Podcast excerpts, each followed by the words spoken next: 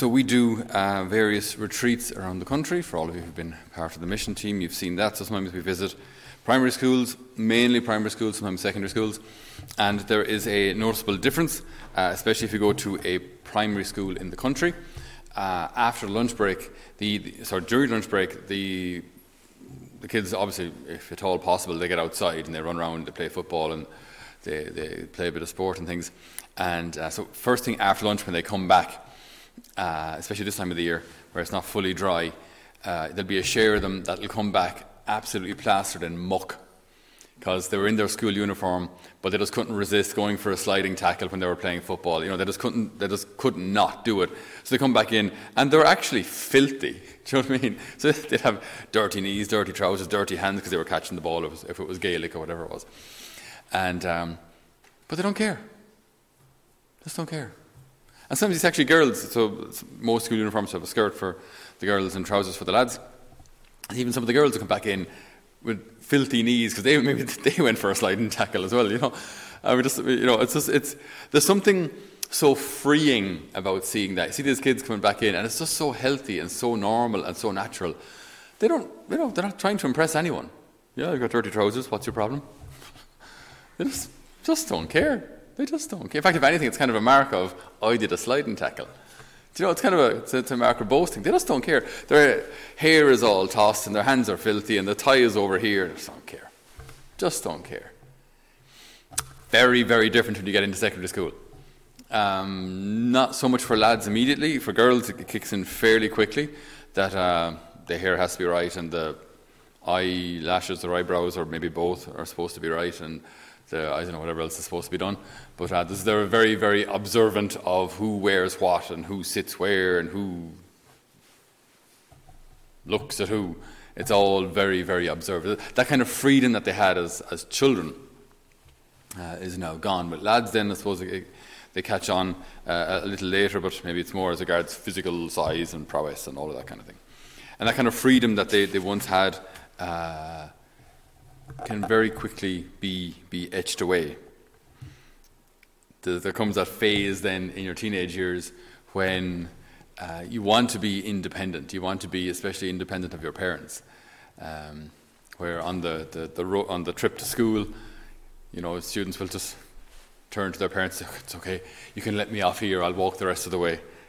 Um, we're three miles from the school. Yeah, it's, it's fine, I'll walk, I'll walk.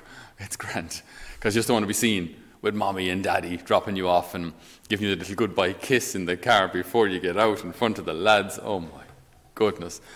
Uh, I remember once uh, after uh, a little, after a disco, back in the day, it was one of those underage discos um, that I went to years and years ago.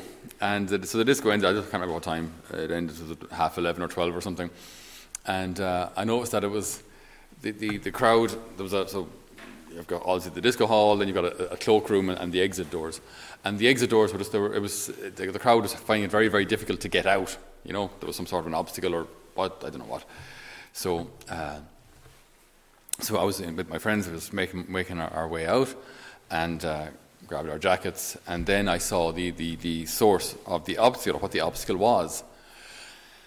My mom had parked so close to the front door to make sure she'd see me on the way out that every single person had to walk around the car.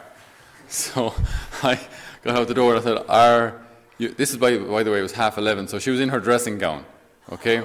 In her now, she didn't have the curlers in, but like she was just one step off having curlers in and shouting out the window, Hey, love, I'm right here. And I, I, so I walked past, I walked past her. and are you kidding me? Do you want me to have any social life? I mean, do you want me to be celibate for the rest of my life? I mean, what is this? Sto- so I became a priest. Oh my goodness. So that's, you live and you learn. I had stern words with my mummy after that, I did. Uh, but this freedom, okay, this freedom that we want to have, this freedom that God wants to give us, that freedom that children have, that freedom that we often lose in our teenage years. That freedom, that, that, that, that kind of, to be able to, to, to do, to, to act, to act without so much concern of what people will think, what people will say. This is the kind of freedom that the Lord wants us to have, but not a freedom just to, to do whatever we want, but to do whatever He's calling us to do.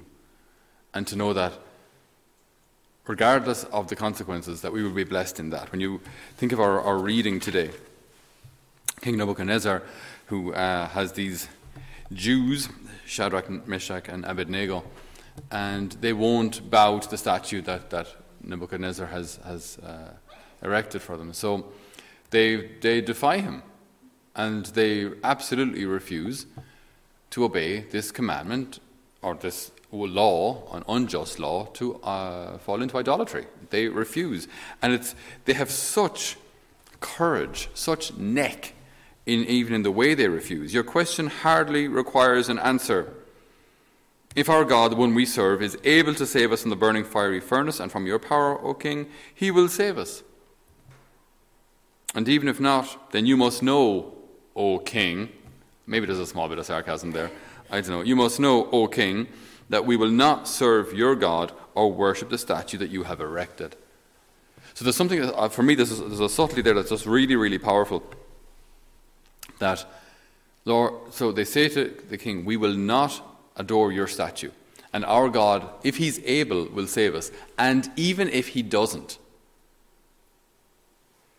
even if he doesn't, we will still not obey. So even if this will cost us our lives. Even if we will die in this fiery furnace, we still will not obey, even if this will cost us our lives. There's just such incredible freedom in that. To be able to, to, to, to, live this reality of God has given me my life, God has given me all things. I now find myself in slavery in a foreign country. They were in modern day Iraq. Um, uh, this is after the, the, the deportation, so they're in exile. So Nebuchadnezzar is um, an illegitimate king as regards the, the people of Israel. So the laws that, that he passes in this regard, they do not have to obey. But they have such freedom in their hearts. They're externally slaves, internally free.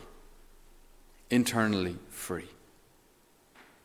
That freedom of, of the children of God, that freedom that kind of that children have, where they, just, they don't care what the king thinks, even if it costs them their lives.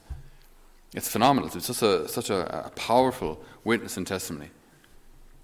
So they are indeed thrown into the, the furnace. So at this point, like, just if that was if that was you or I, you know, you make this this bold statement in front of the king, and you'd be hoping, well, I would be hoping that the king will change his mind, or an angel will appear, or some sort of a solution will be found, even if it's last minute, so that you don't have to be thrown into the furnace, which incidentally they made seven times hotter, so much so that those fueling the fire were consumed.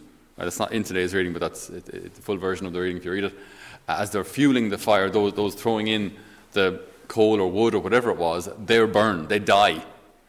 The furnace is so hot. So you're getting you're bound and you're being drawn or led towards this furnace and you're still hoping, Lord, now would really be a good time to do your, one of your divine things. You know, a little plague or a little flash of lightning, anything, anything, please. You know, anything at all. And as you're getting closer and closer to the furnace, it does not happen.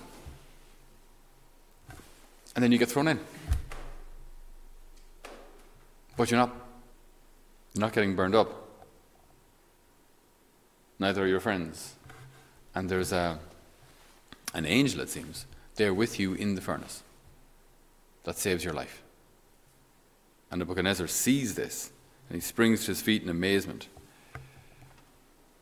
And, and then he exclaims, Blessed be the God of Shadrach, Meshach, and Abednego he has sent his angel to rescue his servants who, putting their trust in him, defied the order of the king and preferred to forfeit their own bodies rather than serve and worship any god but their own.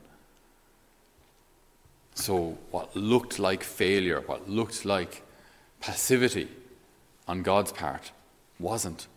It's all part of this plan that the onlookers would see the power of the one true God. So this, this freedom that Shadrach, Meshach, and Abednego had wasn't just for them. It testified, it witnessed to all the onlookers of the power of God, the intercessory, the, the, the, the power of God to intervene in a way that He sees fit. And this is an interesting thing, like for us as well, that when we pray or when we have an issue, we want God to intervene in our way and in our time. And often that's just not the case. Often that's just not the way it's going to happen. The Lord will intervene when it, when it is right, considering the big picture. So today we ask for that, that freedom, that freedom. That, Lord, when we come to you in prayer, we give you our intentions, we give you our needs, and at the same time, we give you the freedom to act or not. We have our intentions, we have our needs, and by all means, please do bring them to the Lord. We, we, we do, and we will, and we should. But to do so trusting that the Lord will intervene at the right time and in the right way. We give the Lord the freedom to work and to answer as He sees fit. And in doing so, may we see the hand of God in our successes, in our failures. May we see the hand of God in all that He allows, in all that He permits, and in all that He takes away. Amen.